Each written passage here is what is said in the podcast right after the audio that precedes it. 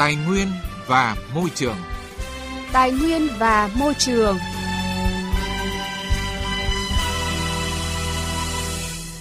Thưa quý vị và các bạn, với hơn 60.000 tấn rác thải đổ ra môi trường, trong đó rác tại các đô thị chiếm hơn 60%, thì lượng rác thải đang phát sinh cấp số nhân hàng ngày, trong khi công nghệ xử lý chủ yếu là chôn lấp. Thêm vào đó, việc quy hoạch các bãi rác không đồng bộ nên đã dẫn đến tình trạng ô nhiễm môi trường. Tại tỉnh Hưng Yên, những năm gần đây, tình trạng ô nhiễm môi trường do rác thải gây ra rất đáng lo ngại. Rác, chất thải đổ tràn lan ra ruộng, đồng, ao, hồ, kênh mương, làm ảnh hưởng đến môi trường sống của người dân, hủy diệt hệ sinh thái. Ô nhiễm do rác thải đã và đang gây bức xúc cho người dân, ghi nhận của phóng viên Đài tiếng nói Việt Nam. Bãi tập kết rác thải sinh hoạt tại các xã Nghĩa Dân, huyện Kim Động đã hoạt động từ lâu. Rác thải được thu gom và đưa về đây để tập kết. Chính vì vậy, tình trạng ô nhiễm môi trường ngày càng một nghiêm trọng hơn – Ông Nguyễn Văn Hùng, người dân sinh sống tại xã Nghĩa Dân cho biết, hàng ngày mùi xú uế từ bãi rác tỏa ra khiến đời sống của bà con luôn ngột ngạt. Không những vậy, nguồn nước sinh hoạt của bà con cũng bị ảnh hưởng nặng nề. Mặc dù người dân đã nhiều lần kiến nghị tới chính quyền các cấp cũng như phản ánh tới đơn vị quản lý bãi rác, tuy nhiên đến nay, huyện Kim Động vẫn chưa có hướng xử lý khắc phục triệt để, khiến bà con nơi đây vô cùng khốn khổ. Không những là ô nhiễm về không khí mà nguồn nước sinh hoạt cũng bị ảnh hưởng không kém tối lên nó lột khét lắm không chịu được. Mới là tầm sáng người ta thì cái này cũng nhiều rồi nhưng mà chưa thấy chưa đây chúng tôi là người dân thì tôi biết nào. Bây giờ thì chăm sự nhờ các cơ quan à, chức năng mà giải quyết thì chúng tôi là dân ở đây ảnh hưởng rất lớn chứ không phải không. Chúng tôi chỉ mong là sao là chính quyền địa phương để xử lý cho dân cho chúng tôi đỡ sức khỏe chúng tôi tôi là cứ bệnh tật ốm đau gì trên thực tế hiện nay, không chỉ tại bãi rác này mà phần lớn các điểm trôn lấp theo quy hoạch trước đây của tỉnh Hưng Yên đều quá tải nhiều bãi trôn lấp mới chưa được đầu tư xây dựng hoặc chưa xây dựng xong. Rác không có điểm tập kết trôn lấp và xử lý, khiến nhiều hộ dân thiếu ý thức vứt bừa bãi ra các khu đất trống, bờ ao, bờ hồ, kênh mương máng. Đặc biệt tại các vùng ngoại ô của thành phố Hưng Yên, trở thành nơi tập kết rác thải sinh hoạt, gạch ngói vụn, vôi vữa xây dựng, làm ảnh hưởng tới mỹ quan đô thị. Nguyên nhân của thực trạng này theo ông Lê Đức Lành, Tri cục trưởng Tri cục Bảo vệ môi trường Sở Tài nguyên và Môi trường tỉnh Hưng Yên, nhiều huyện xã mặc dù đã quy hoạch được địa điểm đặt bãi rác nhưng lại không có kinh phí để xây dựng, nên hầu hết đều áp dụng việc đào những hố rác để giải quyết tình thế. Chúng tôi cũng xác định là hiện nay khó khăn nhất là cái việc mà cái sự vào cuộc của hệ thống chính trị cũng như là thay đổi cái nhận thức của người dân để người ta thành thói quen hiện nay chúng tôi cũng đang hướng đến là tăng cường cái việc kiểm tra giám sát và hướng dẫn để làm sao hy vọng trong thời gian ngắn sẽ thay đổi được cái nhận thức của người dân. Thế còn cái việc mà phân loại và xử lý rác thải tại nguồn ấy, thì đây là cái hướng tới mà phải tiếp tục thực hiện. Và đây là cái phương pháp cho là cũng là bền vững và không những là cái việc mà về ý nghĩa về môi trường còn nó nâng cao cái nhận thức người dân. Để xử lý tình trạng này, Ủy ban nhân dân tỉnh Hưng Yên đã yêu cầu giả soát đánh giá khả năng tiếp nhận rác thải của các điểm tập kết, bãi trôn lấp rác thải trên địa bàn để có kế hoạch chuyển rác của các thôn các xã có điểm tập kết, bãi trôn lấp còn ít khả năng chứa hoặc không còn khả năng chứa rác thải cho các bãi rác.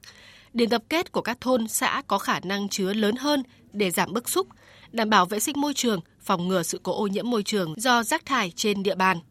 thường xuyên kiểm tra, giả soát, có kế hoạch cụ thể xử lý các điểm đổ rác không đúng nơi quy định, các bãi rác không phù hợp quy hoạch. Đẩy mạnh việc triển khai phân loại xử lý rác thải hữu cơ tại hộ gia đình, có văn bản giao chỉ tiêu cho các xã thị trấn về số hộ triển khai thực hiện và đưa kết quả triển khai thực hiện phân loại xử lý rác thải hữu cơ trên địa bàn và tiêu chí đánh giá kết quả triển khai thực hiện nhiệm vụ cuối năm của các xã và thị trấn. Các huyện Tiền Lữ, Phù Cử, Kim Động, Khoái Châu, Ân Thi, Yên Mỹ thực hiện giải phóng mặt bằng sau khi Ủy ban Nhân dân tỉnh có chấp thuận vị trí xây dựng khu xử lý rác thải, cũng như phối hợp chặt chẽ với Sở Khoa học và Công nghệ, Sở Tài nguyên và Môi trường lựa chọn công nghệ xử lý rác thải phù hợp. Ông Nguyễn Đăng Anh, Phó Giám đốc Sở Tài nguyên và Môi trường tỉnh Hưng Yên cho biết. Tôi thấy là nếu mà xử lý phân tán tất cả mọi nơi thì nó trông nó nhung ra mà nó không đạt cái mục đích của mình. Mình chúng tôi kết hợp là cái vừa cái xử lý phân tán chẳng hạn các huyện ở xa hoặc các xã ở xa thì cái hệ thống đường giao thông hệ thống mà thu gom vận chuyển nó chưa đạt được theo cái yêu cầu thì xây dựng các cái bãi rác thải thì chúng tôi có hướng dẫn là, là cái bãi rác thải gì nó phải đảm bảo yêu cầu Thưa quý vị và các bạn, không chỉ tại Hưng Yên, vấn đề xử lý rác thải là vấn đề nhức nhối của nhiều địa phương từ nhiều năm nay. Không chỉ là sự bị động, lạc hậu trước nhu cầu phát triển của không ít địa phương, dù đã chủ động xây dựng được quy hoạch thì cũng gặp vướng mắc trong việc triển khai mô hình xử lý rác thải, nhất là rác sinh hoạt. Trong khi đó, các bãi trôn lấp đã kín, nhà máy quá tải, tạo nên áp lực ngày càng lớn ở nhiều địa phương. Việt Nam hiện chưa có công nghệ xử lý rác thải được công nhận có hiệu quả để bảo vệ môi trường. Nguyên nhân là do rác thải ở nước ta không được phân loại từ nguồn nên các công nghệ đã thành công tại các quốc gia trên thế giới như Nhật Bản, châu Âu, Mỹ đều đã được đưa vào Việt Nam nhưng đến nay đều thất bại. Phản ánh của phóng viên Quang Huy. Theo thống kê của Bộ Tài nguyên và Môi trường, Việt Nam nằm trong số 20 quốc gia có lượng rác thải lớn nhất và cao hơn mức trung bình của thế giới. Tính đến cuối năm 2021, trung bình mỗi năm có khoảng 1,8 triệu tấn rác thải sinh hoạt được thải ra môi trường. Con số này ngày càng tăng lên theo cấp số nhân và gây ra những hậu quả vô cùng nghiêm trọng cho môi trường và sức khỏe người dân. Rác thải sinh hoạt gia tăng có thể trở thành vấn đề khủng hoảng môi trường, môi sinh và đang là vấn đề gây đau đầu cho các nhà quản lý, đặc biệt là ở các đô thị lớn của Việt Nam.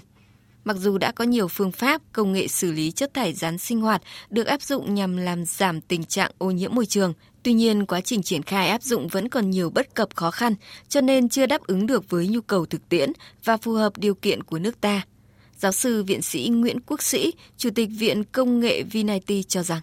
Đối với cái nhiệm vụ như thế xử lý rác thải Việt Nam có lẽ là một trong những bài toán khó nhất. Ví dụ như là các nước phát triển như Đức hay ở Na Uy hay Đan Mạch vân vân thì à, rác thải một tấn của người ta là từ 50 đến 80 euro trên một tấn. Ờ, hàm lượng độ ẩm của người ta chỉ 20% thôi, của mình đến 60 thậm chí 70%. Rồi à, công nghệ thì mình không có, rồi cái hệ thống thu gom của chúng ta phân loại đầu nguồn cũng không có. Bài toán đặt ra xử lý rác đối với Việt Nam, đối với các chuyên gia kỹ thuật, nhà quản lý là nó phức tạp, nó khó hơn ở các nước khác. Đồng tình với quan điểm này, ông Nguyễn Linh Ngọc, Chủ tịch Hội Nước Sạch và Môi trường Việt Nam, nguyên Thứ trưởng Bộ Tài nguyên và Môi trường cho rằng, việc lựa chọn công nghệ phù hợp với xử lý rác thải nước ta có rất nhiều tiêu chí như đốt sạch, đốt hết, đốt không để lại rác ở môi trường hay đốt một phần, sử dụng những phương pháp khác xử lý phần còn lại. Chính vì vậy, cần phải định nghĩa và có tiêu chí rõ ràng về vấn đề này. Trong đó, Bộ Tài nguyên và Môi trường cần phải tìm hiểu nghiên cứu chính sách rõ ràng – theo ông Ngọc, luật bảo vệ môi trường năm 2020 đã nêu rất rõ việc phân loại rác tại nguồn là việc cốt yếu và căn bản để xử lý rác thải. Cái này chúng ta đừng có đổ lỗi cho rồi thói quen hay là do chưa có hạ tầng phù hợp. Cái này bắt buộc chúng ta sắp tới không biết thời gian nào nhưng chúng ta phải làm việc này. Đó là cái cương quyết để chúng ta rác không trở thành ô nhiễm như này nữa mà rác lúc đấy mới trở thành cái tài nguyên cái đấy là chúng tôi phải tương kiên quyết để ờ, dù là xây dựng chính sách hay là dù là vận động bà con và tất cả cuối cùng chúng ta trong tôi nghĩ là khoảng năm bảy năm nữa 10 năm hơi xa.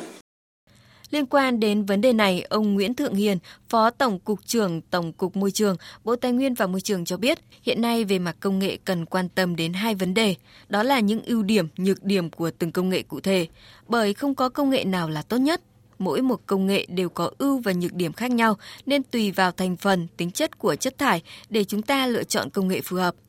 Ngoài ra, do đời sống người dân được nâng cao, tốc độ phát triển kinh tế xã hội nhanh đã tạo áp lực cho việc phân loại, xử lý rác thải từ các đô thị.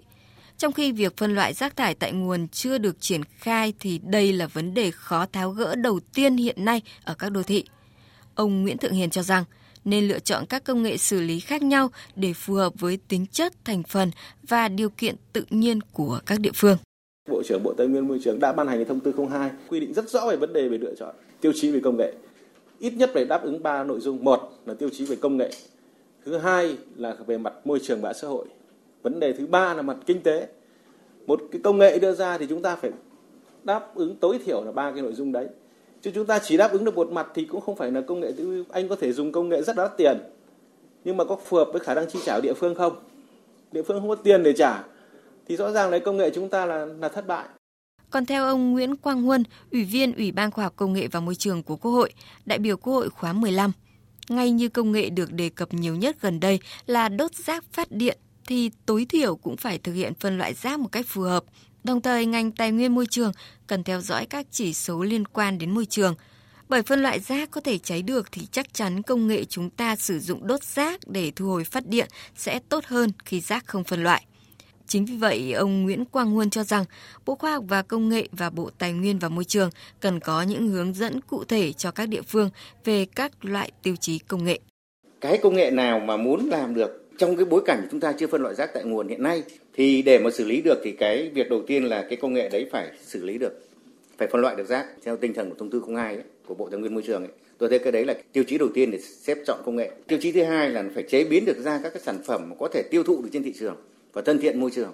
Cái tiêu chí thứ ba tôi muốn đề cập đến là nếu mà đã làm đốt rác hoặc là những công nghệ khác ấy, mà để làm ô nhiễm môi trường thì cái đấy là phải tuyệt đối cấm. Thế còn cái tiêu chí nữa thì là cái cho xỉ mang chôn lấp ấy, là phải giới hạn cái khối lượng. Thì tôi nghĩ nhiều là như thế. Thế còn công nghệ gì ở nước nào thì đấy là do tùy các nhà đầu tư chọn. Quý vị và các bạn thân mến, mặc dù có nhiều công nghệ được áp dụng tại nước ta, tuy nhiên đến nay chưa có công nghệ nào tỏ ra ưu việt để xử lý rác thải. Để giải quyết vấn đề này, Luật Bảo vệ môi trường năm 2020 có hiệu lực từ đầu năm nay đã quy định từ đầu năm 2025, việc phân loại rác tại nguồn sẽ được áp dụng trên phạm vi toàn quốc. Điều này sẽ giảm được áp lực về vấn đề xử lý rác thải hiện nay. Bảo vệ môi trường Hành động hôm nay, vững bền tương lai. Thưa quý vị và các bạn, xu hướng phát triển của ngành năng lượng tái tạo ngày càng trở nên phổ biến đã khiến nhiều doanh nghiệp ở Mỹ phải thay đổi chiến lược và chú trọng đầu tư nhiều hơn vào phát triển các công nghệ mới này. Bên cạnh đó, nhận thức ngày càng sâu sắc hơn trong vấn đề biến đổi khí hậu cũng đã khiến nhiều doanh nghiệp, hộ gia đình và cơ quan lập pháp của Mỹ yêu cầu phải có năng lượng sạch hơn. Biên tập viên Ngọc Huân tổng hợp. Công ty năng lượng Vistra có trụ sở tại Texas, Mỹ, một trong những công ty năng lượng hàng đầu của Mỹ, sở hữu gần 40 nhà máy điện khí tự nhiên, đã không có kế hoạch mua hoặc xây dựng thêm các nhà máy điện than mới. Thay vào đó, Vistra đã đầu tư hơn 1 tỷ đô la Mỹ vào các trang trại năng lượng mặt trời và các đơn vị lưu trữ pin ở Texas và California khi họ cố gắng chuyển đổi hoạt động kinh doanh của mình để tồn tại trong ngành điện đang được định hình lại bằng công nghệ mới. Mới nhất, công ty này cho biết sẽ sớm bắt đầu thực hiện sáng kiến năng lượng tái tạo trị giá hơn 500 triệu đô la Mỹ tại một số nhà máy than ở bang Illinois, Mỹ. Bà Claudia Morrow, Phó Chủ tịch cấp cao về chiến lược và phát triển của công ty Vistra cho biết. Uh, Chúng tôi nhận thấy rằng vấn đề biến đổi khí hậu đang tác động không chỉ đến cộng đồng và đất nước mà tác động đến toàn thế giới. Vì vậy, cách thức mà chúng tôi có thể trở thành người tiên phong trong quá trình chuyển đổi là sử dụng các cơ hội hoặc sáng kiến như biến than đá thành năng lượng mặt trời hoặc sáng kiến lưu trữ năng lượng. Theo công ty Vistra, việc triển khai dự án sẽ đem lại nhiều lợi ích cho nền kinh tế cũng như môi trường, tạo ra khoảng 2.200 việc làm trong quá trình triển khai dự án. Đồng thời, việc sản xuất ra nguồn năng lượng sạch có thể bù đắp lượng khí thải gây ra hiệu ứng nhà kính. Hiện nay, Vistra đang gấp rút hoàn thiện các thủ tục pháp lý ở bang Illinois để có thể triển khai dự án trong thời gian sớm nhất có thể. Trong khi đó, bà Christine Naniseli, đại diện cấp cao của Tổ chức Môi trường tại bang Illinois, cho biết. Um, Dự án này rất đáng được hoan nghênh và chắc chắn là chiến lược rất phù hợp với những yêu cầu của chúng tôi đối với tất cả mọi công ty ở Illinois trong nhiều năm. Đối với những khách hàng sử dụng điện ở Illinois, nếu như họ nhìn thấy hóa đơn tiền điện ngày càng tăng lên, câu trả lời thực sự của họ là cần phải triển khai nhiều năng lượng sạch hơn, đặc biệt là năng lượng mặt trời và lưu trữ năng lượng.